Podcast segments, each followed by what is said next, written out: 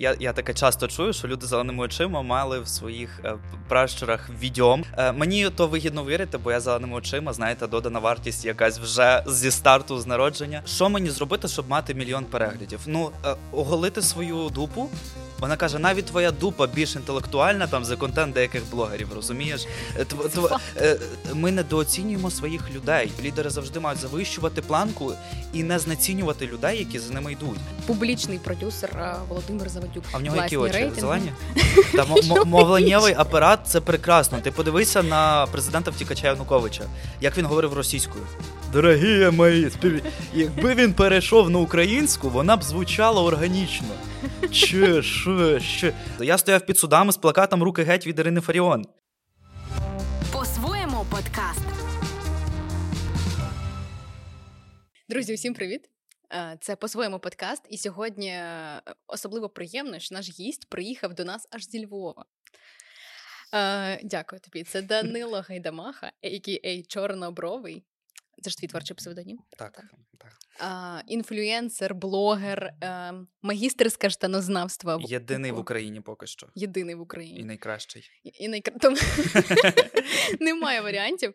Е, е, Хочеться, хотіла розпочати з однієї історії, але е, щойно до подкасту ми тут розмовляли, і Данило такий: так, у тебе зелені очі, у мене зелені очі. І виявляється, що люди з зеленими очима, ну ти сказав, що наші предки були відьмами. Звідки ця історія? Так, я не магістр з очознавства, тому тут я некомпетентний е, в тому, але е, я, я таке часто чую, що люди з зеленими очима мали в своїх е, пращурах відьом, і взагалі у них е, треба довіряти людям з зеленими очима, коли вони говорять про свої сни. Скоріш за все, там щось е, будуть якісь натяки, спойлери до вашого майбутнього.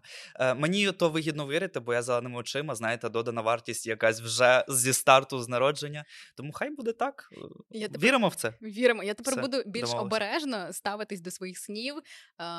А, можливо, навіть прислухатися, знаєш, якісь рішення тепер. А, ну, які обґрунтовані більш робити. Коротше, всі, хто зараз нас дивиться з зеленими очима, знайте, треба довіряти своїй інтуїції. Щось вони А знають. якщо нема зелених очей, довіряйте людям з зеленими очима.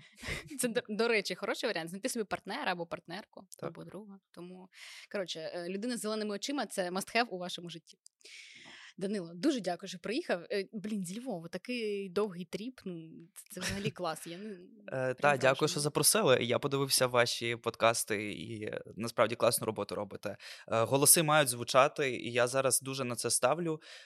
Треба давати майданчики, на яких українці можуть висловлюватися, і важливо та, щоб кожен звучав. І от от цього контролю, я думаю, буде достатньо для якісного, крутого розвитку е, нашої країни. Просто забезпечити майданчики для звучання голосів. Далі все само собою органічно ставиться. А в тебе ніколи не виникало такої думки? Я от згодна з тобою на 100%, тому ми тут і робимо щось для того, щоб українські голоси. Звучали, причому знаєш, не із мас-маркету можна так сказати. Тобто там є популярні артисти, в яких велика аудиторія, їм і так вистачає каналів для власне промоції себе.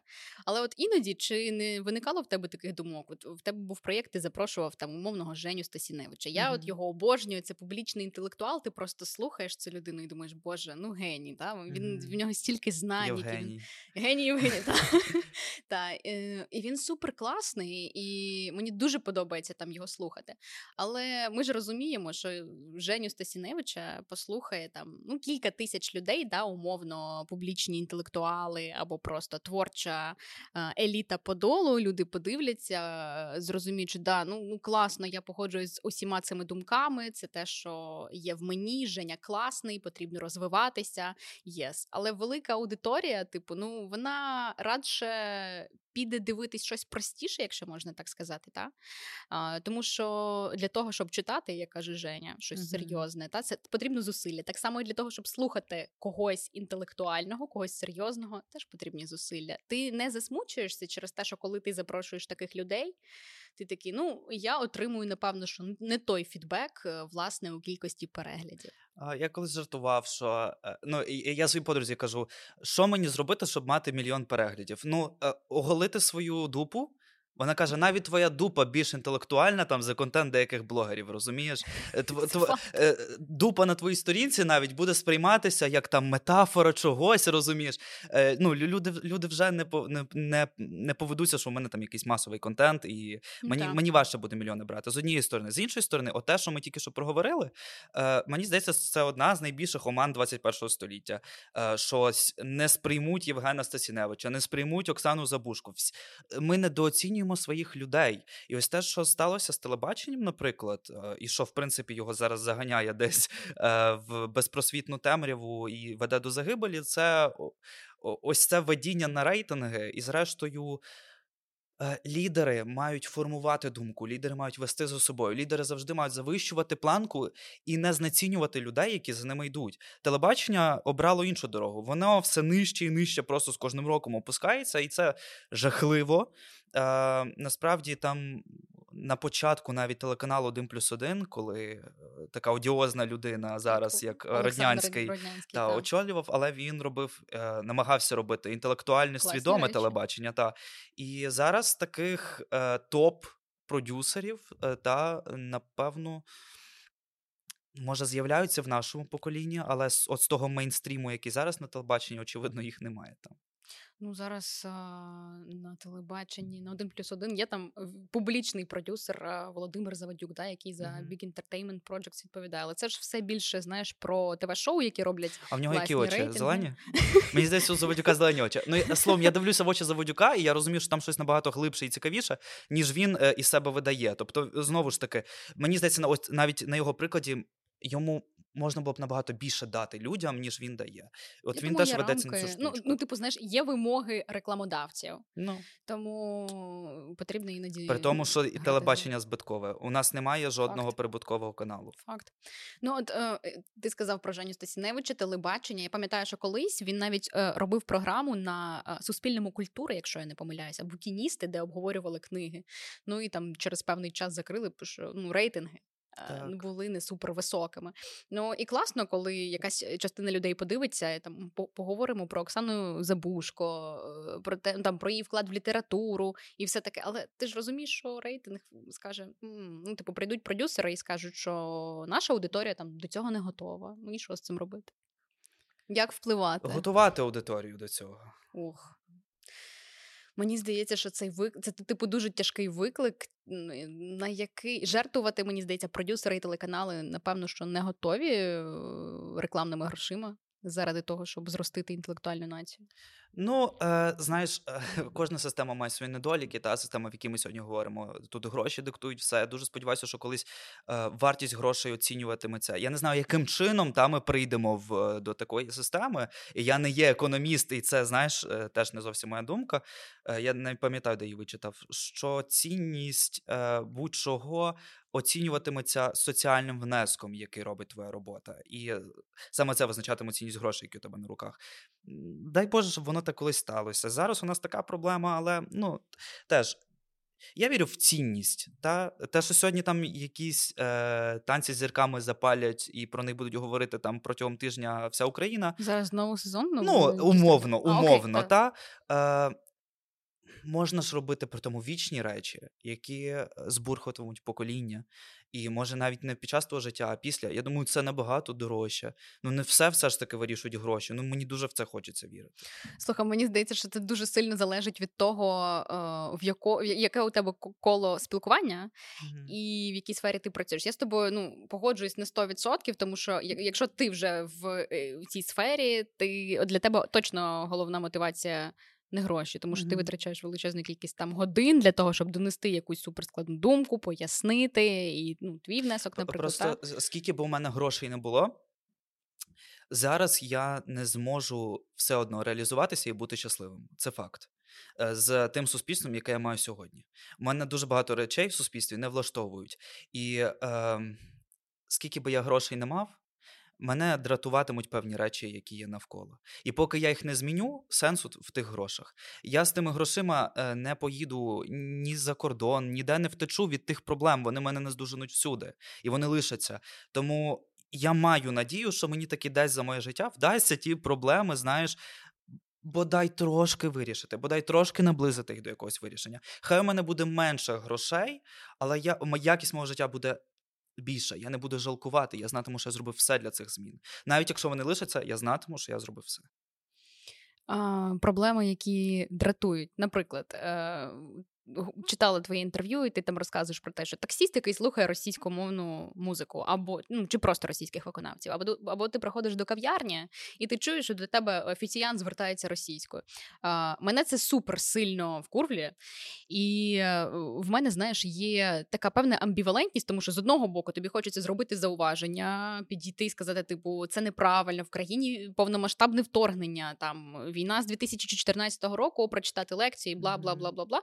З іншого боку, ти такий: а чи повинен я виховувати цю людину, вкладати свою енергію, свій ресурс і ті думки, які дались мені, е, типу, годинами мисленнєвої діяльності, чи має я зараз там публічно це робити? А, Ти взагалі як вважаєш, чи робиш ти зауваження, е, читаєш лекції, чи ти вирішуєш там закритись собі і просто там ігнорувати? Все залежить від мого стану і від ситуації, в якій це відбувається. Такий, е, знаєш, Приклад є, наприклад, е, група дівчат в парку говорили російською мовою. От, У Львові чи в Києві? В Києві, в Києві. Ну, в Києві значно більше та російською. Я підход... Е, ну, ну, звісно. Хоча в Києві зараз рідше буваю, і е, знаєш, я не є тим, у кого треба питати актуальну ситуацію в Києві мовну. Okay. Я все ж таки більше Львів бачу, дивлюся. Я підходжу до дівчат в парку, кажу: Привіт, дівчата. Ну, знаєш, це було якось органічно. Зараз це не органічно прозвучить. Але словом, я їм сказав: ви занадто красиві для того, щоб говорити російською. Е, І вони це сприйняли як комплімент. Клас. Такий дуже специфічний комплімент, який зачепив і який змусив задуматися. І я думаю, що воно такі речі десь відкладаються. Тобто, подумати, як зробити зауваження через компліменти, при тому органічно. Е, І тобто завжди перед собою бачити людину. Зрештою, мене не російська мова в нашому суспільстві дратує. Мене дратує глухота. Глухота людини до людини. І російська є одним із симптомів тієї глухоти. Коли ти настільки глухий, що ти навіть не знаєш, хто ти, де ти, і ти абсолютно неадекватен настільки в тій глухоті, що ти несеш чужу мову в неорганічний її простір, розумієш? Е, та, та той самий приклад глухоти це е, коли, наприклад, е, людина тільки робить, що значить. Україна українське знаєш, і тільки робить, що бореться проти російського. Це інший е, вияв глухоти. Давай тут пояснимо, до речі, тому що дуже багато людей е, сприймають історію про перехід на українську мову з позиції, типу, ну це занадто радикально. Е, От якщо ти перейшов на українську мову, значить ти пропагуєш сліпо українське, ти, типу, е, перегинаєш палицю, це не ок, і і все таке. Поясни, будь ласка, що ти маєш на увазі під е, глухотою? Е, Світ е, навіть українців. Е, не зійшовся на дихотомії Росія і Україна. Згодна. Нам е, це дуже важко, і це дуже багато зусиль вартує, щоб перемогти Росію. Але навіть цього буде замало. Головна задача, яка мені сьогодні вимальовується, це не збудувати Росію в собі і не стати Росією навіть після перемоги Росії. Е, нас ніякий тут Євросоюз, ніяке НАТО і нічого від того не врятує. Ми бачимо, як е, члени Євросоюзу скочуються до сучасних форм диктатур. І е, пригнічують своїх власних громадян. Той приклад Угорщини, наприклад. Е, це я там був, і це жахливо, що там відбувається, і це набагато страшніше. Слухай, я тобі хочу сказати, що навіть здавалося, Польща як країна е, крутого прикладу та е, боротьби із зросійщенням, та і взагалі про те, як країна відновлювалася після війни. Багато хто каже, що Польща це суперкрутий, близький приклад для наслід... для наслідування, що потрібно робити українцям з культурою і в суспільстві після того, як ми переможемо. Та е, я нещодавно е, виїздила за кордон, і зі мною поруч е, сидів поляк. Йому було там років під 50. Коротше, 6 годин ми з ним проговорили. Був дуже класний. Е, він власник it компанії, працює у Польщі, живе там е, на острові. Е, і він мені розказував. Ми з ним він супер був в контексті війни Україна-Росія. Він, виявляється, давав там прихисток українським сім'ям. І він розказував про те, що я така дякую, Польща, ось ви нас розумієте, ви класні, ла-ла-ла, там Анджей Дуда, ми там, типу, йому вдячні. І, Ну, у нас же постійно mm-hmm. розлітаються ці меми Зеленський Дуда, знаєш. І для нас, наприклад, Анджей Дуда це підтримка, е, класний президент, який сапортить Україну. І, і ну, ми розуміємо, що це наша дружня держава. Але він розказував про те, що ви не розумієте, наскільки зараз наше суспільство проти там Анджея Дуди, тому що там є суперконсервативні погляди, влада е, вона зараз проростає в корупції. Нам не подобаються ті закони, які приймають. Ось про майбутні вибори всі сильно всі сильно переживають, тому що там заборона абортів, сильний вплив церкви, культура там не розвивається. зараз певна стагнація, і ти такий, що це говорить нам Польща? Mm-hmm. Ну, представник е, країни, в якій здавалося б все значно краще там в культурному сенсі, в політичному там ніж в Україні. Та я була супер здивована, коли ти не в середовищі, да наскільки там новини можуть брехати, або ну в тебе може бути інший погляд, відрізнятися та від реальності. І і коротше, я була дуже сильно вражена. Уяви собі, Польща, це не Угорщина. Та світ він е, дуже складний, тут багато відтінків, знаєш, і е, все набагато важче, ніж подає е, е, марафон єдиних новин. Так. Але з іншої сторони, все і набагато легко.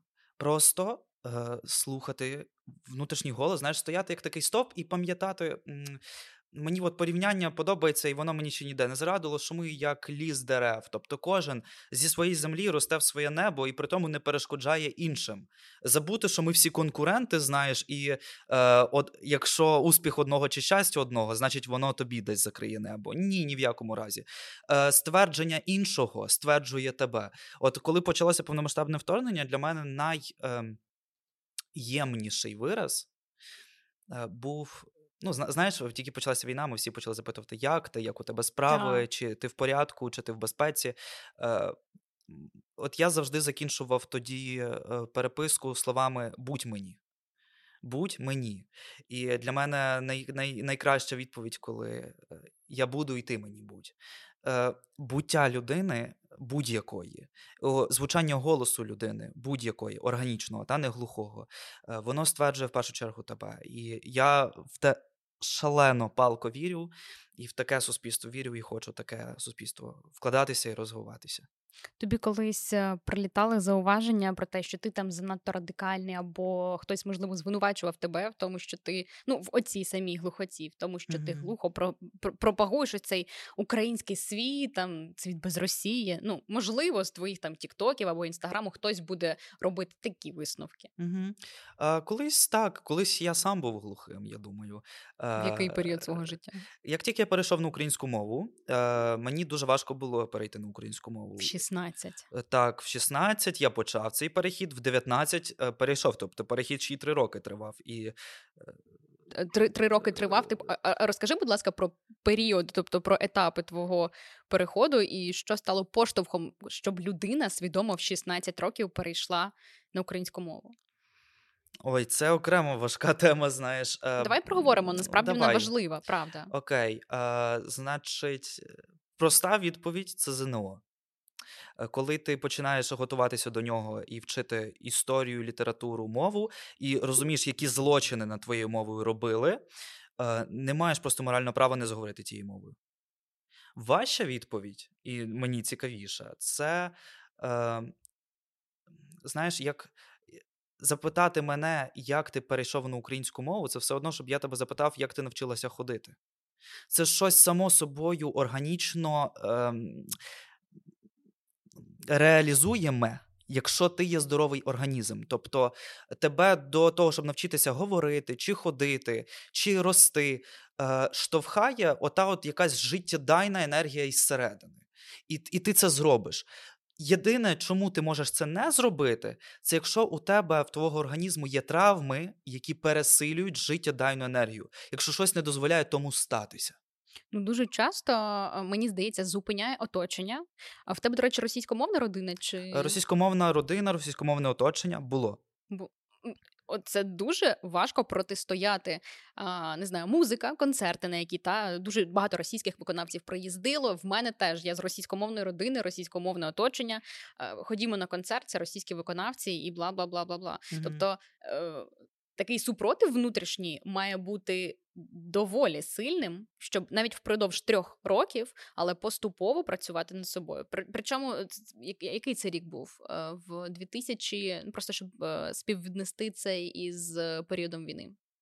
Uh, ну, де, В 19-му я остаточно перейшов, в 16-му почав цей перехід. 16-му? Так. Вау. Угу. Етапи, Це мовні типу, квоти також вплинули тоді.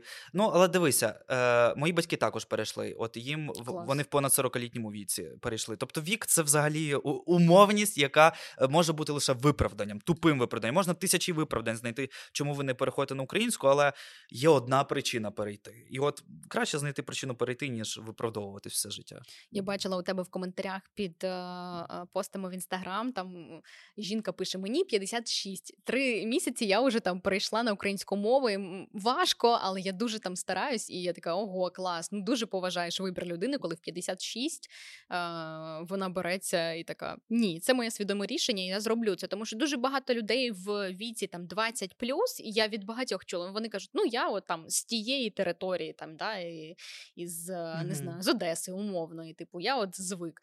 І ти такий, ну блін, ну в тебе ж умовний апарат, ну мовленнєвий, точніше, і інакше влаштований. І я, до речі, вже не сприймаю такі відмовки. Мені хочеться вже, якщо людина така, так, я не прийшла на українську мову, ну придумай вже щось. Та м- мовленнєвий апарат це прекрасно. Ти подивися на президента втікача Януковича, як він говорив російською. Дорогі мої, спів... якби він перейшов на українську, вона б звучала органічно. Че, що, що. Тобто, е, насправді, у кого, як не у жителів е, Донецької області, українськомовні щелепи настільки, що через покоління зросійщення щелепа досі не приймає російську навіть у затятих українофобів і регіоналів. У найбільш проросійського президента щелепа не приймала російську мову, бо він фізіологічно українець, бо він фізіологічно донеччанин. Бо Донецьк це є українська територія, це є землі, з яких власне вона вийшла. Це земля Василя Стуса. Ну тобто, це ж сила наших степів, розумієш. Оце от українськомовна щелепа. Тому пока просто переходьте на українську. Слухай, ти сказав до подкасту, що ти думав про вчителювання. У мене інша пропозиція. Акторство. Мені здається, що дуже класно вдається. Подиви на реакцію хлопців за кадром. Всім дуже сподобалось. А звідки ви попкорн подіставали? Вони підготувались, бачиш, всі всі, всі очікували на твої таланти. Ну, Якщо серйозно, акторство задумувався? Задумувався. Я е, акторські курси періодично якісь ходжу. Е, і це це теж дуже сильно вплинуло на мої погляди. І Як на... як саме? Ану, розкажи. Е, Був у мене е, інтенсив, е, і на нього треба було прийти зі своїм якимось заготовленим монологом. Де, це у Львові чи у Києві? У Києві. Я прошу шикарний Ігор Аронов, е- це майстер. актор, актор без прикриття. В Фейсбуці він періодично проводить, я дуже раджу. Е- І, значить, е, треба було з монологом прийти. Я перешуршав всі книги свої улюблені, всі фільми, але я там не побачив того самого монологу, з яким я хочу прийти. Ну, що ти думаєш? Я прийшов з монологом промова Степана Бандери. Не очікував. Він в Мюнхені вже після закінчення Второї світової війни е, на радіо виступав. Я не пам'ятаю, що то був за рік, е, 49-й чи 57-й. Словом, десь між ними. Е, і він виступив з тим, що там український національно-визвольний рух жив там і словом. Цей інтенсив і ця робота над промовою Степана Бандери, ну, я не буду розкривати, напевно, е, внутрішню кухню, сходіть на курси, пізнаєте. Але ми зі, сталь... зі стількох багатьох аспектів пройшлися через той монолог. І я настільки якби відчув Степана Бандеру і все його нутро, і всю його природу. І ось я е, через той весь інтенсив під кінець стаю перед ними всіма, е, готовий оголошувати монолог в тій позі Степана Бандери, з тим поглядом, з тою жестикуляцією, з тою дикцією наголосами. І я промовляю, і все наелектризовується, і всі вірять в те, що я говорю. А Ігор стоїть і каже: Ні, це не воно. А тепер а тепер спробуй так, якби ти це сказав. Я роблю паузу, я намагаюся забути все, що я робив на інтенсиві. Я, знаєш, просто сколочуюся, сідаю так на підлогу і кажу: Український національно-визвольний рух живе. І, і йде монолог без, е, без того діалекту, іде моєю мовою, моїми чуттями, і всі сидять, і просто у всіх навертаються сльози.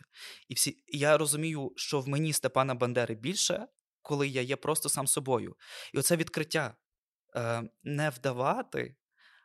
Ти, ти можеш бути будь-ким, ти можеш бути будь-чим. Ми всі є частиною цілості. І, типу, ти можеш відчути будь-кого, ти можеш ти можеш вида, видати із себе будь-що. Тобто ти це умовність. І те, чим ти себе називаєш, те, що ти про себе думаєш, ну, це лише твій якийсь конструкт, і це твоя одежина. Найвища майстер... майстерність це бути ніким. Тоді ти є всім. Ну, якась така штука. Слухай, мені здається, ти як ти ставишся до Симона Петлюри? До Симона Петлюри. Е, ой, знаєш, е, я я не дуже в тому періоді шарю, я не сформував свої думки. Просто був е, фільм е, щоденник Симона Петлюри. До речі, Ірма Вітовська там грала. Я не а знаю, я не бачив Слава на, на велику свою. Ні, Повір, ні, ну знаєш, я в мене така політика. Українські фільми я дивлюсь всі, щоб сформувати власну позицію, навіть mm-hmm. якщо всі там навколо скажуть, це жахливо, погано. Я піду переконаюся, потім вже буду там доєднуватися або на противагу висловлювати там якісь позитивні відгуки. Не знаю, хто дивився, хлопці. Тут фільм, ну просто ну я не знаю, ну це жах, sorry. А, я, Мені іноді соромно, типу, за за, за, за такі картини. Mm-hmm. Ось. А, Але я про що подумала? Напевно, напевно, я не знаю, можливо, хтось уже займається розробкою проєкту там про Бандеру. Е, Тобі потрібно задуматись, ходити на кастинг, якщо якщо нас хтось дивиться з продюсерів або що. Мені здається, що в тебе прям потужний акторський талант, правда? Боже, дякую, що ви е, так вкладаєтеся і вірите в мене. Я би залюбки, знаєш, сковороду би зіграв. Боже, до речі, чому ти пішов е, навчатись в укони в Могилянку тоді? Я, ну, от. Вуку е, мені дуже хотілося до Львова, насправді. Ага. А ще, знаєш, е, після Шевченка для мене було дуже важливо отримати освіту, де прям в центрі якої є виразні цінності. От прям, щоб заклад, знаєш, щоб від нього тікали люди неціннісні. От прям щоб говорили.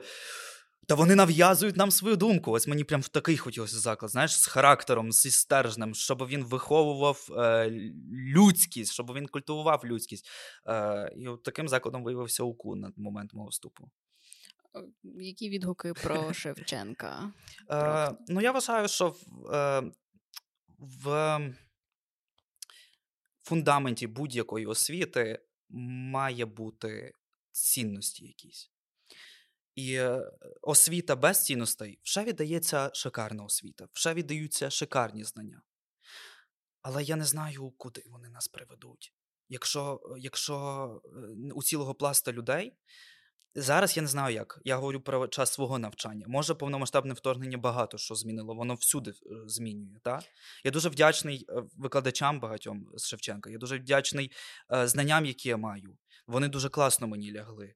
Але е, я бачив різношерстних студентів, і я не бачив якоїсь системи в них. Я я бачив, як студенти йдуть в якісь на канали Медведчука працювати після інституту журналістики з дипломом інституту журналістики. От у мене той самий диплом, як у знаєш, журналістів Медведчуківських каналів. У мене той самий диплом, як у депутатів там партії Мураєва. І, ну, типу, а що ми робили тут всі ці чотири роки? Чим ми займалися? І е, ти не ти не уявляєш, чого мені вартувало просто домагатися того, щоб там лунала українська мова. Добре, не на перервах, добре, там не в їдальні між студентами в приватному спілкуванні. Я був головою студпарламенту. В студентських організаціях я вимагав, щоб от під час роботи, принаймні на наших засіданнях. Sorry, а це ну було питання? Тобто це... російською мовою могли спілкуватися під час наради студпарламент? Це було єдине, чим я там займався. Я не організовував міси-містери, там знаєш, у мене не було часу і ресурсу робити студентське життя. Я тупо всі ці роки займався тим, щоб ми на засіданні говорили українською. Бо там був такий шалений спротив, який супроводжувався. Боже, як подумаю, ну це бред, чорнюшними кампаніями, там анонімні телеграм-канали скидали мої е, дані, натравлювали на мене студентів, що я, значить, нацист, фашист. Серйозно? А всі дивилися, жували попкорн і говорили, значить, ну як? У нас академічне демократичне середовище. От є ваша думка, є от така думка. Знаєш, ти такий, це не демократія. Тут можна матюкатися. Ну, бо Звісно, я, можна, я це не, пизде. Це ну, реальний їбанізм.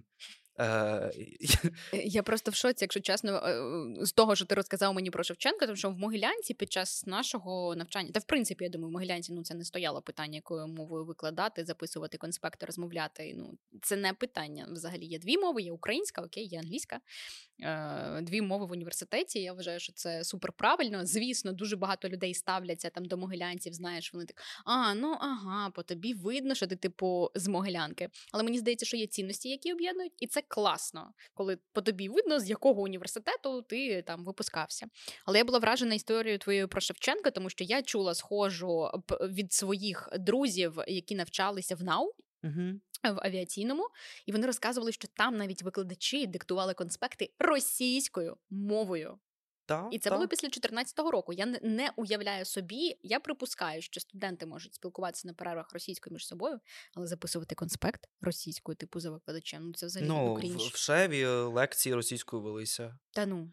Ну та ну адміністрація, щоправда, на це е, одразу реагувала. Тому ну треба треба студенти активні. Розумієш? Ось я очолив студентський парламент, і я типу одразу так: е, у кого є російськомовні викладачі, говоріть нам, ми будемо писати адміністрації листи. І це дуже швидко вирішується. Ну просто треба е, над цим працювати. І от хочу закликати всіх людей не миритися з таким і не вважати, що це ок.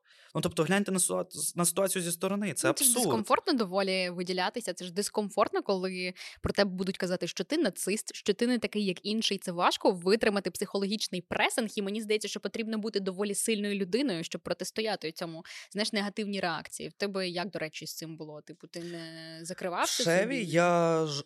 жопа просто. Я ну я ночами не спав, я просто ридав. У мене ну, типу, злам просто був, і це це було не, нереально витримати. Е, Було дуже страшно, самотньо, і я я був один Розумієш, де всі ті кончені люди, от які зараз сорі під час війни, ніхто тобі не писав вибачень там з одногрупників, ніхто не не написав, що вони щось переосмислили, переоцінили. Ні, не було такого. Е, Я див, я дивлюся зараз на них, і деякі після повноштабного вторгнення е, зробили якісь свої проекти українізації. Говорять українською, записують музику і таке інше. Е, І я я дивлюся на це, і це також, знаєш, додає мені якусь віру і розуміння, що люди змінюються. Так, вони вони мені нічого не сказали. Вони в, в якомусь періоді мого життя мені дуже як підісрали. Але м, хто знає, може я, коли говорив російською, підісрав комусь іншому і не помітив. Е, Це теж мені, знаєш, вчить мене не ставити хрест на людях і розуміти, що багато хто із тих, хто сьогодні є ворожий до моїх поглядів і думок завтра можуть стати моїми союзниками, а я і не помічу. Тобто. І за, і зараз от я проти того, щоб серед своїх, от серед українців, шукати ворожості і прям входити в такі в конфронтації. Я краще знайду, тобто шукати в людях не різності, а спільності, і от на тому єднатися. Мені подобається ця ідея. Просто іноді знаєш, типу, ти тримаєш все одно якісь образи, які у тебе були. Ну, Це важко, типу, пере... mm-hmm. переварити їх, тому що ну блін, в тебе був психологічний стрес, come on, там mm-hmm. знущання, якісь ще щось. Це все одно е, залишає свій відбиток потім на твоєму світогляді та й сприйнятті інших людей. Це класно, що в тебе не залишилось якоїсь злости, або ну знаєш, залишається ця віра. Віра в найкраще в людях. Це дуже класний підхід. Е, мені він подобається, теж стараюсь так робити. Знаєш, mm-hmm. типу, сприймати всіх людей хорошими, поки вони мені там не довели інакше. Ну а, більше того, знаєш, от інститут журналістики університету Шевченка це все ж таки а, інститут, з якого випустився Чорновіл і Василь Симоненко. Правда. Так, їхні студентські роки були також пекельними, це вже інша розмова. Але все, все-таки, от за чим правда, і от все ж таки, чиїм закладом це є. І я в це вірю, і я також на цьому всюди публічно наголошую. Може, може, дійсність е, трошки розчарує тих людей, які послухають мене і прийдуть туди вчитися, але е, нехай вони наповнюються стіни. Я дуже вірю в ті стіни. Слухай, а коли ти переходиш в 16 на українську мову, і ти сказав, що цей перехід тривав там три роки, та мені здається, що все одно самому е, доволі важко. Не знаю, ну можливо, ти прочитав якийсь твір там на українській mm-hmm. літературі, що тебе суперсильно надихнуло. Але я е, вважаю, що має бути ментор або, можливо, вчитель, хто порадить або правильно донесе думку, або зусилля, пояснить зусилля, не знаю, там хвильового перейти на українську мову та після російської е, тощо. Е, в тебе були люди, які повпливали. Просто це важливо для того, щоб зрозуміти, що є оцим фундаментом для змін, наприклад, в поколіннях, е, в молодших поколіннях, які приїздять там із Харкова або з Одеси, і тільки намагаються перейти на українську мову я я, я все ще вважаю, що мій найголовніший ментор отих змін, які в мені відбулися, е, це моя хормейстерка. Розкажи. Я 9 ти... років ходив на хор, так. і е, скільки мені було років, коли вперше пішов? Я не пам'ятаю. А, Ну, словом, це було 9 років мені, власне, було. Мені було 9 років, коли я пішов на хор при е, Національній музичній академії України імені поки що Петра Ліча Чайковського, хор хлопчиків-твинників. І е, оце вміння, значить, е, чути свій голос, чути голоси тих, хто поруч, і нести, і не фальшивити. Ось це та система, яка мене сформувала, і на яку накладається будь-що. А вже потім приходять ці репетитори української мови, літератури, історії, і, і, і ти дуже вже легко почнеш розуміти: ага, це моя партія. Ага, це чужа партія, вона тут фальшивить, її треба підправляти, її треба забирати. І хоровику людині, що вміє чути, людині, що в музичну школу по скрипті закінчила. Тобто, якщо би я радив, от як виховувати дитину, чутливість, вміння чути і вміння не фальшивити, оце та база.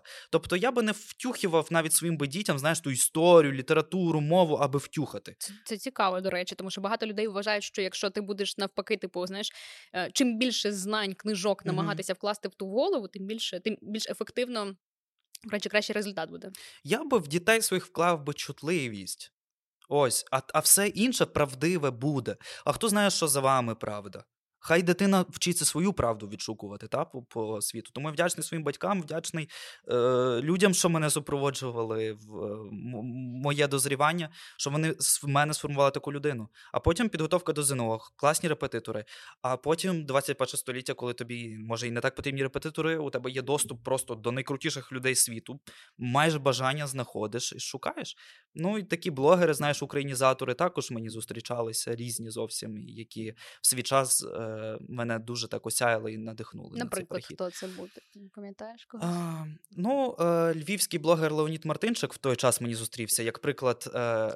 Леонід Мартин, як він, до речі, був експертом, по-моєму, ще й в програмі Богиня шопінгу. Це так, він? Так, це він. Він говорив українською завжди. Так, та. завжди говорив українською ще в часи, коли це було типу, Не що він взагалі там, знаєш, один із перших е, чоловіків-блогерів в інстаграмі, який ввів свою сторінку українською і мав е, солідну аудиторію. Е, І був дуже активний в інстаграмі. Коли я побачив, що, типу, це так стильно, це така естетика, і вона вся українською, і це щось, що не суперечить. Я я побачив, що можна так про своє життя розказувати публічно українську мову. Потім мені зустрілася Марійка Квітка, вона голос країни виграла, до речі, оцей минулий. Mm-hmm. Вона е, там е, є костюмерка, до речі, фільму Памфір, що зараз вийшов. Класний, Я ще не бачив до речі, цей фільм. дуже раджу. Я е, дивилася днями. А, Обов'язково піду. Е, Потім те, що ми знаємо, проект спадок. Так. Е, потім є був Український інститут е, моди, якось так він називався. І буквально, от коли я починав свій перехід, вона вела той Український інститут моди в інстаграмі сторінку. Я настільки вишукано побачив українську етніку. І я зрозумів, чим є Україна. Ось вона друга. Ну і третя, зараз, знаєш, так е, непопулярно говорити, але все ж таки на мене Ірина Фаріон тоді дуже сильно вплинула. Я досі дивлюсь. Е, зараз оце зайшов в YouTube, у неї там якийсь новий ролик про е, ці законопроект про партнерство одностатеві. Щось її, знаєш. Щось іде. Слухай, ну Я нас... думаю, що це не вікове, я думаю, що це вроджене. Треба треба, треба глянути. Ну, знаєш, я, е, ну, були питаннячка ще на моменті її фемінітиви це не ок. Mm-hmm. Ось, е, але в неї була така програма, якщо заходиш там на її ютуб канал, і тобі поруч видає рекомендацію якийсь львівський, там ну міс- містечковий, типу місцевий канал. Ось, але вона розказувала про видатних постатей історії, там про Бандеру. Вона е, мені здається, знаєш, е, супер класно вміє описувати там хід битви або чогось такого, коли ти приходиш на я пам'ятаю свої уроки історії там в школі, хоча я навчалась в правничому класі. Ось вони іноді були супер ну сумними. Тобі дають сухий фактаж, і ти, як дитина, тобі складно уявити, як відбувалася битва, хто мав які мотиви. Коротше, це супер важливо, щоб в твоїй голові якісь вринали супер яскри... яскраві картинки. Мені здається, mm-hmm. що коли Феріон сідає пояснювати, ну вона вона дуже круто справляється з цим завданням. І от якщо говорити про вчителя, так. мені здається, що вона має той запал, який мені б хотілося там бачити у деяких своїх е, викладачах шкільних. Е, Ірина Фаріон геніальний вчитель. Так як вона розказує, не розкаже ніхто про питання національні і про наших постатей так не розкаже ніхто. Е, ту базу книжок, відеоробіт, проєктів, які зробила вона, не зробив ніхто. Вибачте, ви мене не змусите зараз мовчати про Ірину Фаріон, Ті, ті, що от вчора тільки зукраїнізувалися, тоді, коли я стояв під судами, коли її за тези, які сьогодні кожна кожна Надя Дорофєєва вам скаже в своїх інстаграмах, ї, на Ірину Фаріон були кримінальні впровадження, коли за ці тези. Я стояв під судами з плакатом Руки геть від Ірини Фаріон. Під судами. Е, чи можна говорити про українську мову і, значить, розвиток всього українського в Україні, оминаючи Ірину Фаріон? Mm. Не можна. Але також треба розуміти, що Ірина Фаріон е, це також своєрідний приклад глухоти. Про що я маю на увазі? Е, насправді, всі ми, люди, хочемо одного реалізуватись як люди на цій землі. Ну, все дуже просто, бути щасливими. І за це борються феміністки, за це борються ЛГБТ-рух, за це борються ну, жінки, чоловіки, е, українці, будь-яка група людей виборюється за це, за своє право реалізовувати себе. Чи конфліктують між собою ці групи? Не мають. Ми всі як дерева, які з землі до неба і не перетинаються. Але дивися, в кожній групі є люди, які занурюються настільки в теорії цієї групи, що стають глухими до інших груп і починають вважати, що їхня боротьба понад усе. І і, і так, ці люди вони неймовірні для цього руху, бо саме вони вибудовують е, теоретичну базу для цієї боротьби. І вони необхідні. Оці е, глибокі, такі, знаєш, е, хробачки, що там копають, копають безутомно.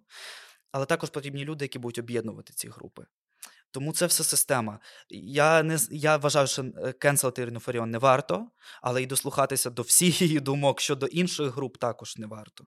Мені здається, що для цього потрібно а, слухати різних людей, читати різну літературу для того, щоб потім залишитись при своїй думці, а не знаєш, сліпо вірити. От часто люди покладаються на думку якоїсь іншої людини. Якщо вони вже обрали як приклад для наслідування, скажімо, Ірину Фаріон чи умовну там Надю Дорофєєву, все вони сприймають будь-який пост інстаграм або відео на Ютубі як святу істину. А мені здається, що ось критичне мислення це е, одне із один із важливих аспектів, якому нас навчали в Могилянці. Я впевнена, що схожа історія була в УКУ, да, завжди все ставити під сумнів, щоб сформувати свою думку. Угу. В УКУ є е, така. Андрія Шептицького є система, е, як її Мирослав Маринович, дисидент, сформулював е, принцип позитивної суми. Тобто, в раніше в уявленні людей було е, дві групи, і значить, питання стояло або або або виживе ця група, або виживе ця група, і вони між собою конфліктували.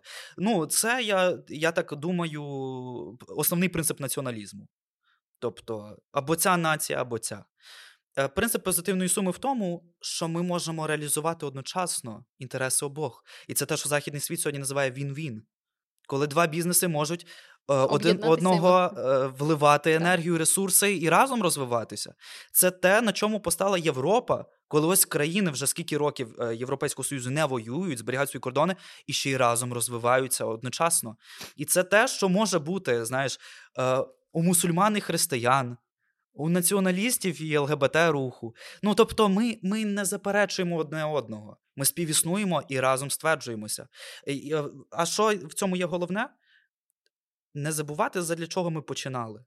Тобто, Україна нам, е, і українська нація, і український націоналізм. Вони дані просто щоб бути. Тобто, ми е, серйозно будуємо українську націю для того, щоб вона просто собі.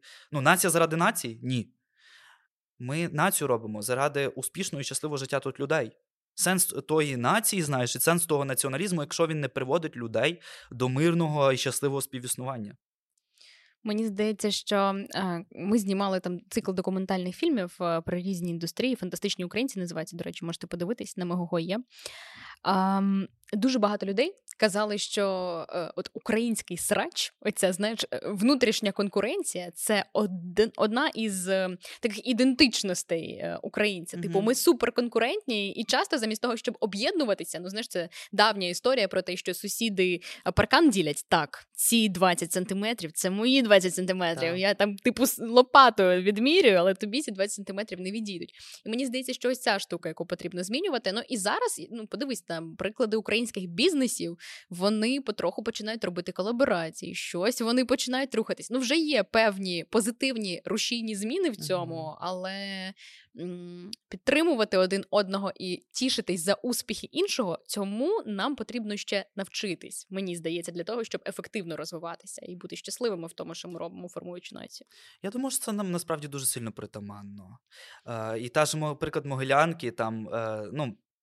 Це також модель, і Київ взагалі це місто, де, де співіснує те, що природно не може, начебто, співіснувати. Знаєш, оця навіть архітектурна еклектика, яка тут. Поділ, оболонь, позняки, та ну Як? Київ місто контрастів. Та? Ага, І це серце України, от е, і в, в принципі українцям притаманно це. Це савки з, зі знаєш, це травма також голодомору. Е, У когось є. Е, хлібчик, значить, е, він е, загрожує моєму життю, значить, він співпрацює з ворогами.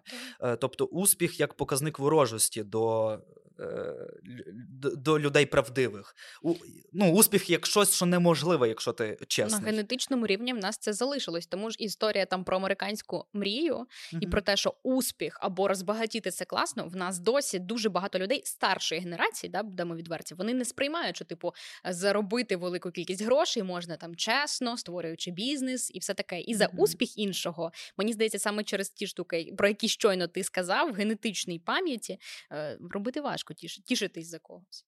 Так, ну я я, я думаю, те, що ми називаємо з тобою конкуренцією зараз, і оце міряння барканів, воно може про щось інше нам говорити, е, про головну базову цінність свободи. От навіть наш український прапор для мене е, це не просто там небо і, і е, пшениця. У нас в фокусі нашого прапору насправді не, не кольори. У нас в фокусі прапору межа між кольорами, горизонт. Ось про що наш прапор. Не затуляй мені горизонт. Я хочу від початку до кінця сам мати простір для того, щоб реалізовуватися. І ось ось чи це чи це передбачає партнерів, чи це передбачає паркани, чи це передбачає співпрацю з кимось. Ось ось, ось тут може бути така історія, знаєш, зворотня нашої свободи. По-своєму подкаст.